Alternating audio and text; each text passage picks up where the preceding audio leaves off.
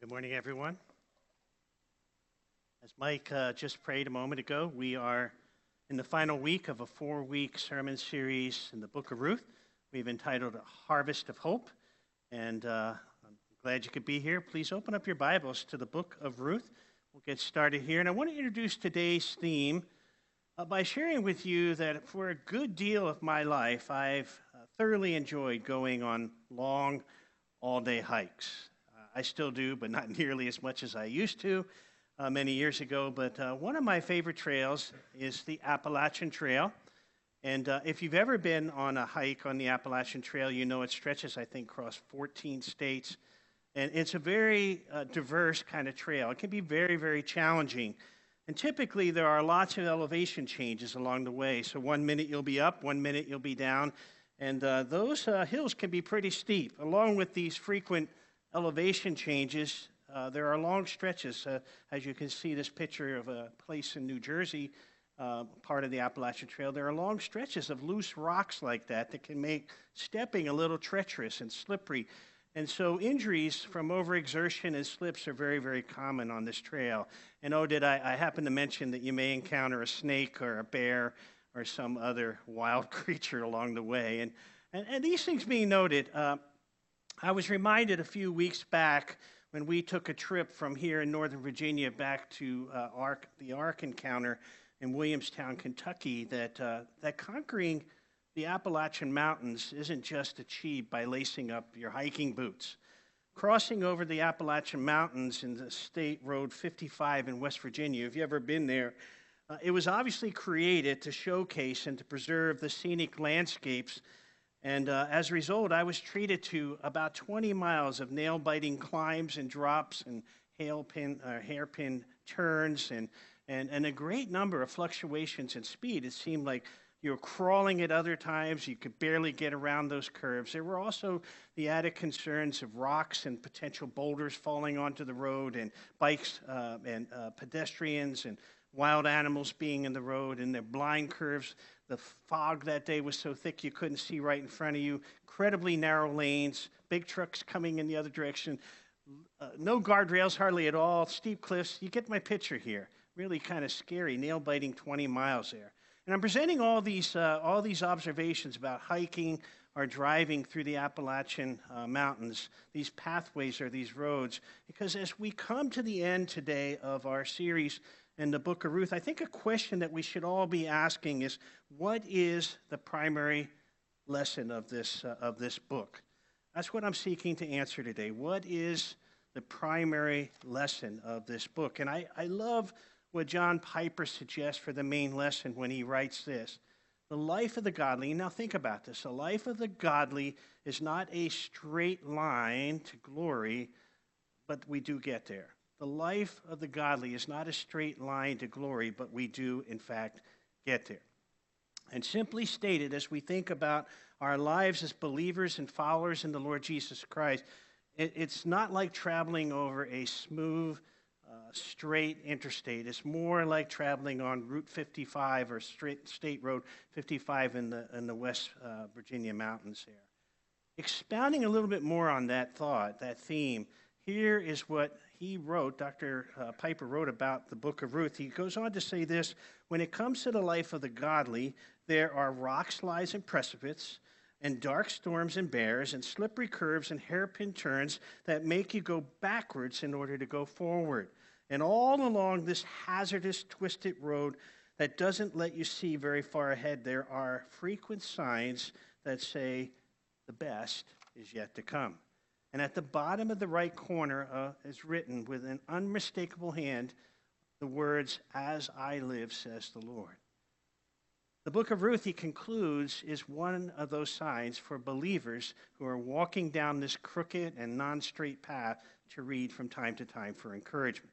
It's with these opening thoughts in mind, I would love to have you look with me here at the book of Ruth, and I want to walk through this book and show you how this theme is so pronounced in the book. Some of you will recall that the, this true historical account of Ruth took place during the period of the judges, which was a dismal time of disobedience and worshiping other gods for Israel, rebellion. Uh, the narrative also began not in Judah or in Israel, but in Moab. And they, the reason it began in Moab is because we have an Israeli family, uh, Naomi and her husband Elimelech, and their two sons, Mahlon and Chilion, uh, who went there during a, a famine to escape a, fu- a famine in Judah. And then just one thing after another happens, doesn't it? In Moab, Naomi's husband dies. Sometime afterwards, Ruth's sons marry Moabite women, namely Ruth and Orpah. And then 10 years later, uh, having no children and having no heirs to carry on the name, um, the, the boys die, leaving these three widows hopeless and helpless and impoverished, all alone in a, in a foreign country. And it's in the depth of that despair that I began to see in the hopelessness there in Ruth chapter 1, verse 6, a little spark. That's your first point in our notes here. A spark of hope is revealed. That's when you see, uh, we discover that uh, God has visited Judah. He sent rain, he's ended the famine in Bethlehem. And so Naomi decided to return home to Bethlehem.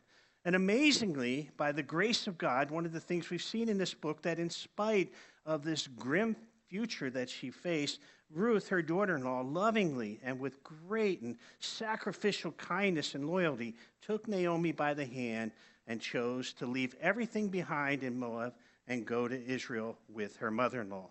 But even with the famine being over, with Ruth's tenacious loyalty being there to accompany uh, Naomi, chapter 1 and verse 21 with no, end, ends there with, with Naomi as she enters into Bethlehem uh, uh, pronouncing this bitter protest that goes something like this to all the people who greeted her. Verse 21 I went away full, and the Lord has brought me back empty. But I want to remind you, as we see the theme in this book, that the life of the godly person is not a straight line, okay? You're going to hear that a lot to glory, but we do get there, okay? And so as we read on in chapter 2, we find that in spite of Naomi's despair God continues to graciously act towards her. And eventually we see an anticipation of hope that is expressed. In Bethlehem, although uh, some would argue that it's a total coincidence, I find it hard to believe. Uh, it's very clear to me that God sovereignly directs Ruth's footsteps to the field of Boaz to glean wheat or harvest there. And um, deeply moved by all that Ruth has done for Naomi, and recognizing her outstanding character, even though Ruth was a Moabite, a Gentile, and a complete stranger to Boaz, we see that he protected her and he provided for her far beyond what the law required, okay? And when Naomi sees, when she gets home with all this goods that she's gleaned and that Boaz has provided, when Naomi sees that Ruth comes back and realizes that as a close relative, uh, that he's a close relative to Elimelech and that he could be her kinsman redeemer. In chapter 2, verse 20, with hope clearly mounting, notice what Naomi declares May Boaz be blessed by the Lord, whose kindness has not forsaken the living or the dead. Naomi also said to her, This man is a close relative of ours, one of our redeemers. I want to stop here because I don't want to assume that everybody knows what a kinsman redeemer is. According to the Old Testament law, at this time in Jewish history, we see the responsibility of a kinsman redeemer included two major things. First on the list is delivering or rescuing or redeeming a relative who was in trouble, who was in danger, or who was in need. We see a delivering, a redeeming, or a rescue. The second thing, as, it, as Izzy po- uh, pointed out last week, it also involved marrying that childless widow and raising up an heir to uh, bring her husband's name, the dead husband's name, uh, in, in, into the furtherance here. And therefore, a kinsman redeemer, in order to qualify, required three things. And we'll talk about how important these things are in just a minute. But the redeemer must be close kin. That's the first requirement. The second thing we see is that a redeemer must be willing, he must be willing to redeem and third, not only must he be willing, that Redeemer must be able to pay the required price of redemption. And recognizing that Boaz had uh, met all three of these qualifications, um, I'm telling you, Naomi was filled with excitement and determination to find that security for Ruth And uh, she slips here from depressed mode into matchmaker, matchmaker, you know, make me a match. I'm not going to go into Fiddler on the Roof here, but you see this change in her personality. And consequently, chapter 2 closes with this brimming and exciting hope beginning to rise, but also with this great suspense and uncertainty about how all these things are going to work out. But let me remind you again, and, and, and I want you to see this as we're walking through this book that the life of the godly person is not a straight line to glory, but we do, in fact, get there. And we'll see that so pronounced in this story. Well, knowing that the barley harvest was quickly coming to a close, and realizing that the opportunity for her daughter in law to have any contact with Boaz, it was growing limited now, we discover the third point in chapter 3 a plan for requesting hope is proposed. Naomi uh, proposes a plan to Ruth. And Izzy explained a whole lot in great, greater detail than I'm going to do of that plan. But essentially, Naomi instructs Ruth to go quietly and unnoticed to the threshing floor where Boaz was sleeping at night, and there, without drawing any attention to herself, she was to uncover his feet, lie down there at his feet, and wait for Boaz to tell her what to do. And although, as, as was pointed out last week, this plan sounds very strange and very foreign to us, Ruth is basically proposing marriage to Boaz and requesting in a very bold way for her for him to serve as her kinsman redeemer And giving no hint whatsoever to Ruth that he was embarrassed by this action or that he found anything that she did immoral. Um, Boaz humbly and graciously agrees to Ruth's request. In fact, Boaz immediately recognized Ruth's uh, pure and honest intentions, even commending her, as we see in Scripture, for her loyalty and her kindness. And I love, uh, she was a woman of excellence, he points out here. But just when you think everything as, as we see in this book, is coming together beautifully here, working out perfectly. Boaz introduces yet another twist, another turn, another drop here, a complication in the story that needs to be unraveled. Boaz, you see, was not the nearest kinsman redeemer. And while there is no doubt in my mind what, uh, how Boaz wanted this matter to work out, because he was a man of impeccable uh, honesty, he would not proceed without following the law of Moses and giving that unnamed kinsman redeemer the lawful opportunity to serve as Ruth's kinsman redeemer. So in chapter 3, it ends with suspense on the potential for another setback. How will it all work out? Um, to find out, look now with me at chapter 4 of Ruth. This is where you want to really dig in. And notice that Boaz makes good on his promise and a commitment, a commitment of hope is obtained. Follow along as I read the first few verses of chapter 4. Now Boaz had gone up to the gate and sat down there, and behold, the Redeemer of whom Boaz had spoken came by. So Boaz said, Turn aside, friend, sit down here. And he turned aside, and he sat down. And he took ten men for witnesses here of the elders of the city and said, Hey, sit down here. So they sat down. So this, the set is uh, all placed here, established. Then he said to the Redeemer, Naomi, who has come back from the country of Moab, is selling the parcel of land that belonged to our relative Elimelech. So I thought I would tell you of it and say, hey, buy it in the presence of those sitting here, in the presence of the elders of my people. If you will redeem it, redeem it. But if you will not, tell me that I may know, for I there is no one beside you to redeem it. And I come after you. And notice how he responds. And he said, I will redeem it. Your kinsman said, I want this land. Again, we have this other setback, this curve, this twist, this turn in the narrative.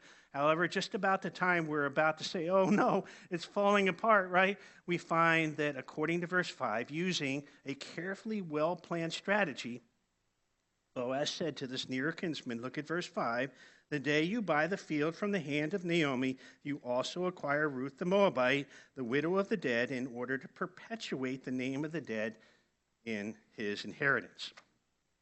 When the kinsman redeemer heard the stipulation, according to verse 6, to our great relief uh, in the story here, uh, he said this I cannot redeem her for, my, for myself, lest I impair my own inheritance. Take my right of redemption yourself for I cannot, and I would add, won't redeem it here. He's obviously been taken back here.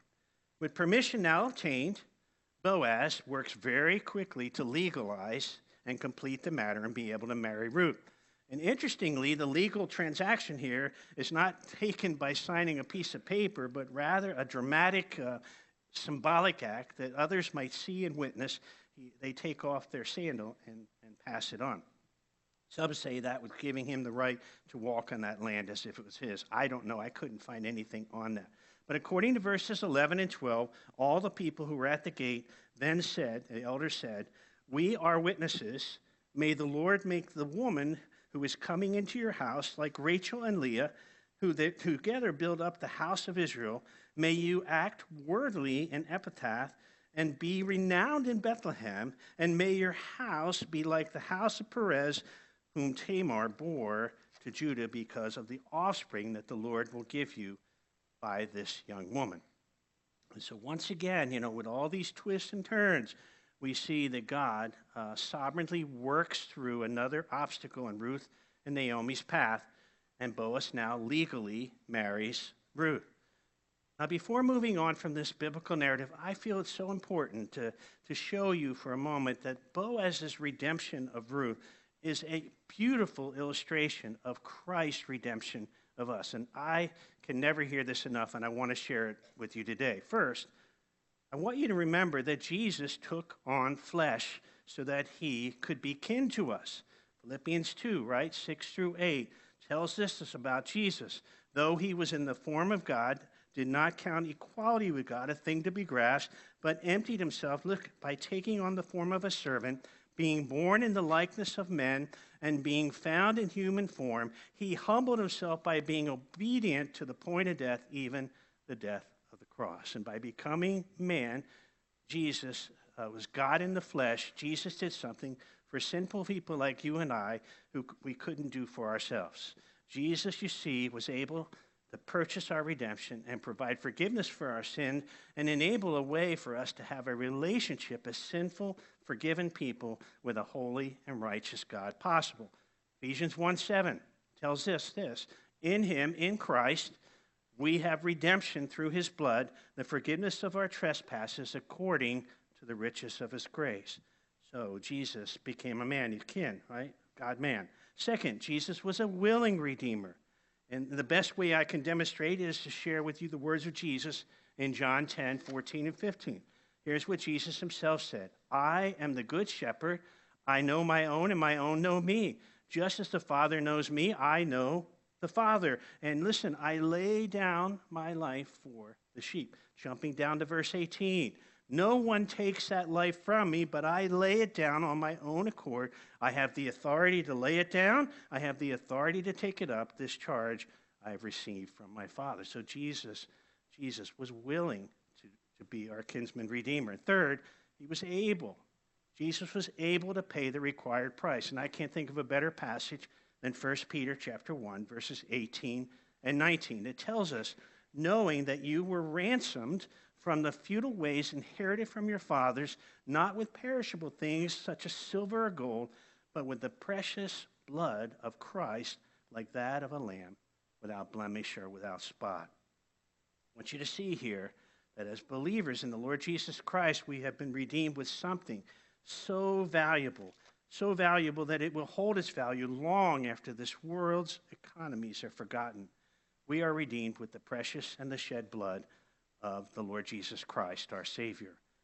And then to clearly demonstrate that he had indeed conquered sin and death, he rose from the grave and now ascended, he ascends on high, where he continues to bring all who will trust in him into eternity with him.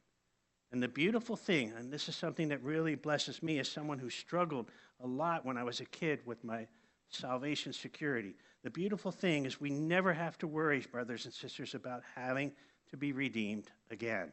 Jesus paid the price of redemption once for all. Say that. Jesus paid my redemption once for all. Jesus paid my redemption once for all. And thus, thus our security in this life and our hope for eternity depends not on, thank God, our feeble efforts and, and abilities, but solely on the finished redemptive work of Christ our Savior on the cross. You know, I'll never forget a testimony that I heard in seminary from one of our speakers there how he became a Christian. Businessman, Washington, D.C., every day, rode the metro spot uh, station. And one day, as he was entering the metro uh, station, he, uh, he saw a blind street evangelist preaching the gospel. And he was uh, reading aloud from a Braille Bible that he had, Acts chapter 4. And although he was in a hurry, he said, I, I decided to join the crowd and listen to what he had said. And at that very moment, that sightless man lost his place. And he kept repeating over and over again the last three words he had just read in Acts 4:12. No other name. No other name. No other name. And many in the crowd, he said, smiled, some laughed or chuckled at him, but it deeply touched and convicted my heart. He had heard these verses, he had heard, he had heard these words many times before, but that morning he said something stuck in my heart like it never did before. And so after a whole day of work as he was driving and uh, riding home on the metro from work that day, he surrendered uh, his heart to the Holy Spirit's leading and he placed his trust in the Lord Jesus Christ as a Savior.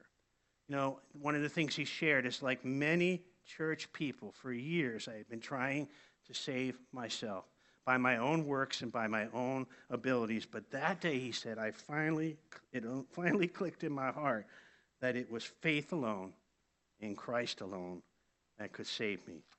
And thus, a blind man's witness given in a stumbling manner was the very thing God used for this seeking soul to put his trust in Jesus. What about you today? Look carefully at the words that touched this man's heart, Acts 4:12. Can we read them out loud? There is salvation in no one else. There is no other name under heaven given among men by which we must be saved. I wonder this morning, can you say with confidence that I have experienced the full and redeeming love and forgiveness of Christ, our beloved kinsman redeemer? Not. What are you waiting for? As we look back at our narrative, there is still one more potential cloud overhead. For the story to be fully completed, a son or an heir needed to be born. That may sound easy, but it was a rather difficult problem. I want to remind you that Boaz was probably a much older man. And let me also remind you, according to chapter 1, verse 4, that Ruth had been barren in Moab for the full entire 10 years of marriage to Mahlon. And so even now, we see suspense. The suspense is not over, okay? Please notice, however, how quickly and how marvelously that the tension or the problem was resolved. Verse 13, we see a harvest of hope. My final point a harvest of hope is experienced. Verse 13, so Boaz took Ruth, and she became his wife, and he went into her, and the Lord gave her conception, and she bore a son. So once again, we see how God is sovereignly working through yet another potential obstacle in Ruth and Boaz's path. God was orchestrating in a wondrous plan here. Boaz takes Ruth as his wife, gives her an heir, and now provides for both Ruth and Naomi. And because of her courage, and, and this incredible um, linking here, of her courage and her loyalty and her sacrificial love and obedience for Naomi and, and her humility towards Boaz, we see that Ruth, once an outsider, uh, an outsider and an alien to God, became not only part of Israel's culture, but a genuine servant worship of Israel's living God. God was at work. You might ask, well, what about Naomi? What becomes of her? And we need to see that by looking here at verses 14 and 15. Continuing on here in chapter 4. Then the woman said, the women said to Naomi, Blessed be the Lord, who has not left you this day without a redeemer, and may his name be renowned in Israel. He shall be to you a restorer of life and a nourisher of your old age. For your daughter in law, who loves you, who is more to you than seven sons, has given birth to him.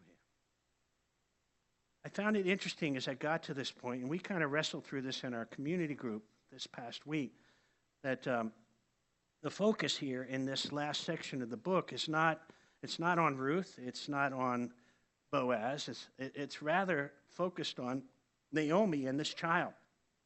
we kind of wrestled, well, why?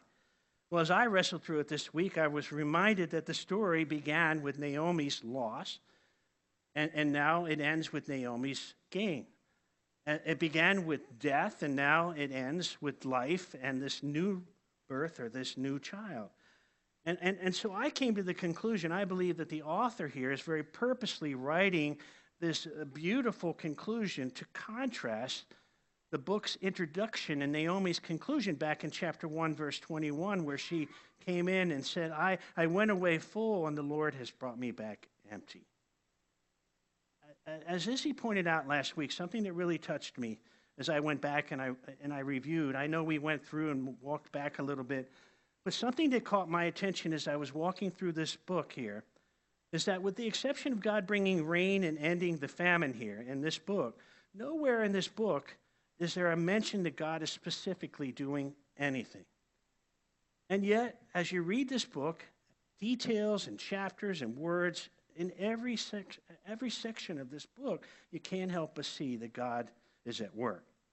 When, for example, Naomi lost everything, God provided Ruth to cling by her side.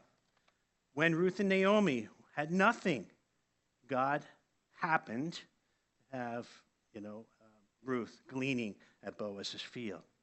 When Boaz did not offer to become her kinsman redeemer, Naomi, whose eyes of faith had been opened, devised a plan for Ruth, right? And Boaz, because he was a man of God and understood that it was his place, he became a willing kinsman redeemer. And when Boaz, uh, he uses this risky strategy to fulfill what, what he's promised to Ruth, God uses that very strategy to accomplish the redemptive purposes for Ruth and Naomi in this book. I, I loved a quote that uh, Izzy used last week when he quoted Mark Dever of uh, Capital Baptist Church when he said, in Ruth's conclusion here, God is exonerated. I would say completely exonerated from the charges Naomi leveled against him in bitterness.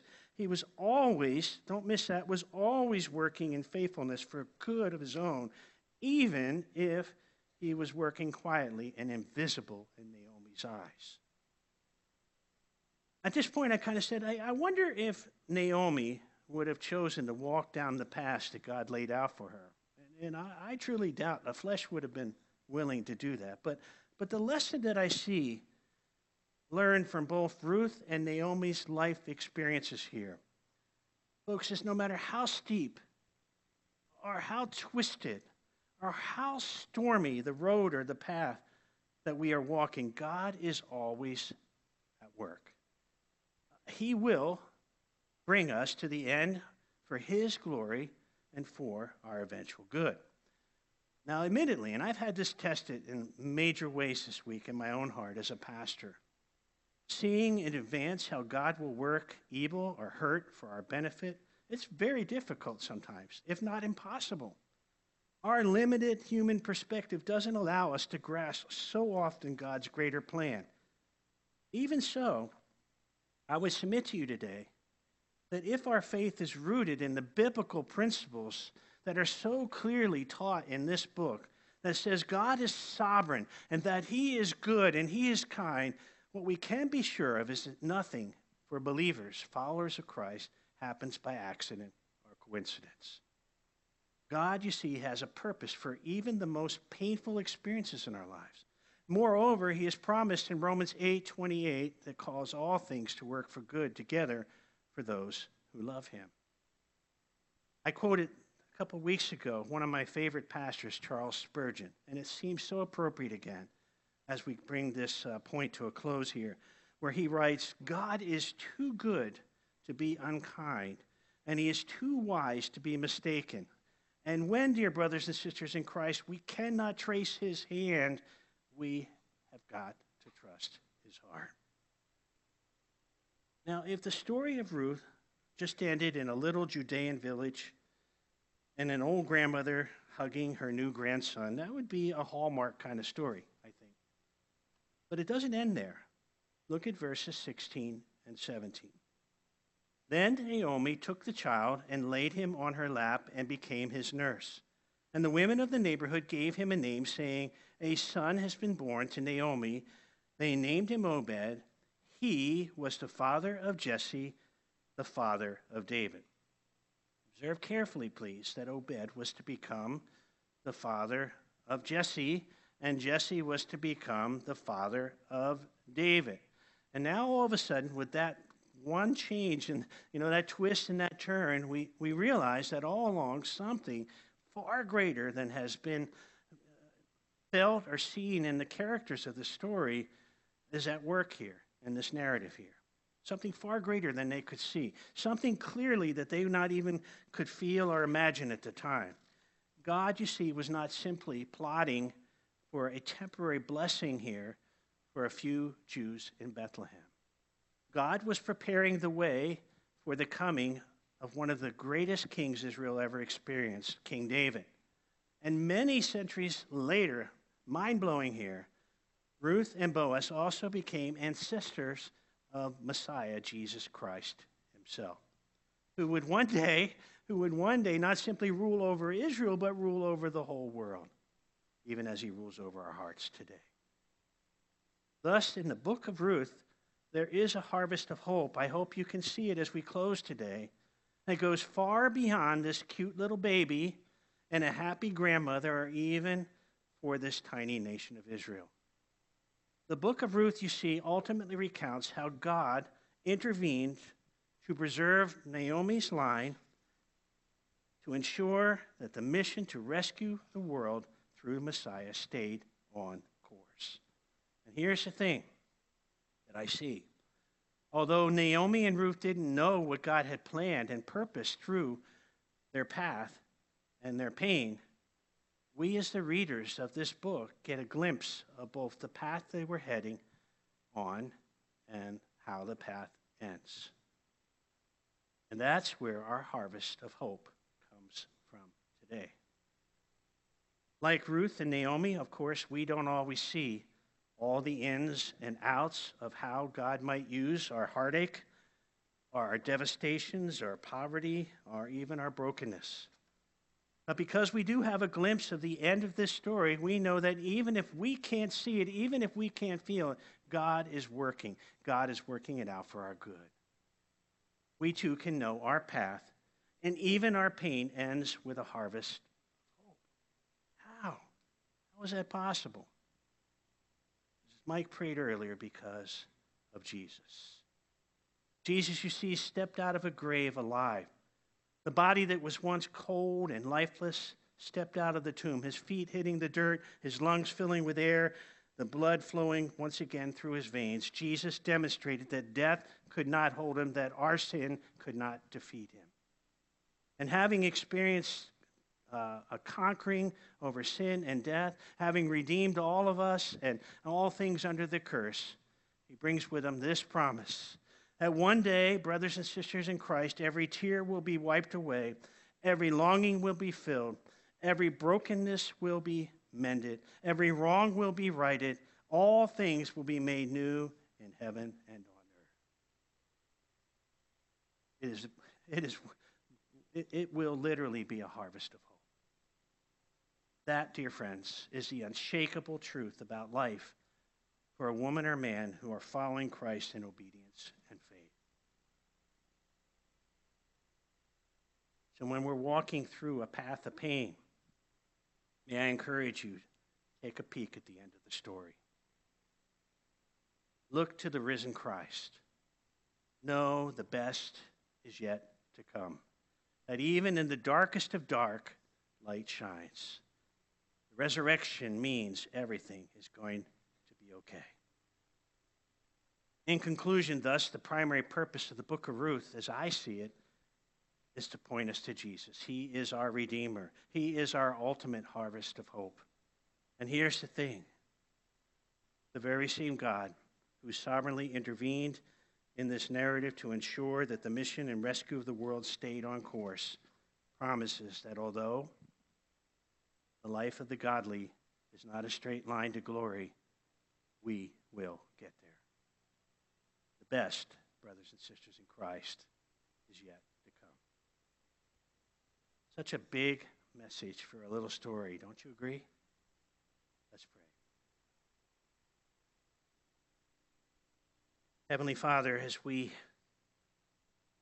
consider the wonderful way that you worked in the life of Naomi and Ruth in this uh, beautiful story, we are so amazed. We are so humbled at your kindness, your grace, the power of your sovereign authority.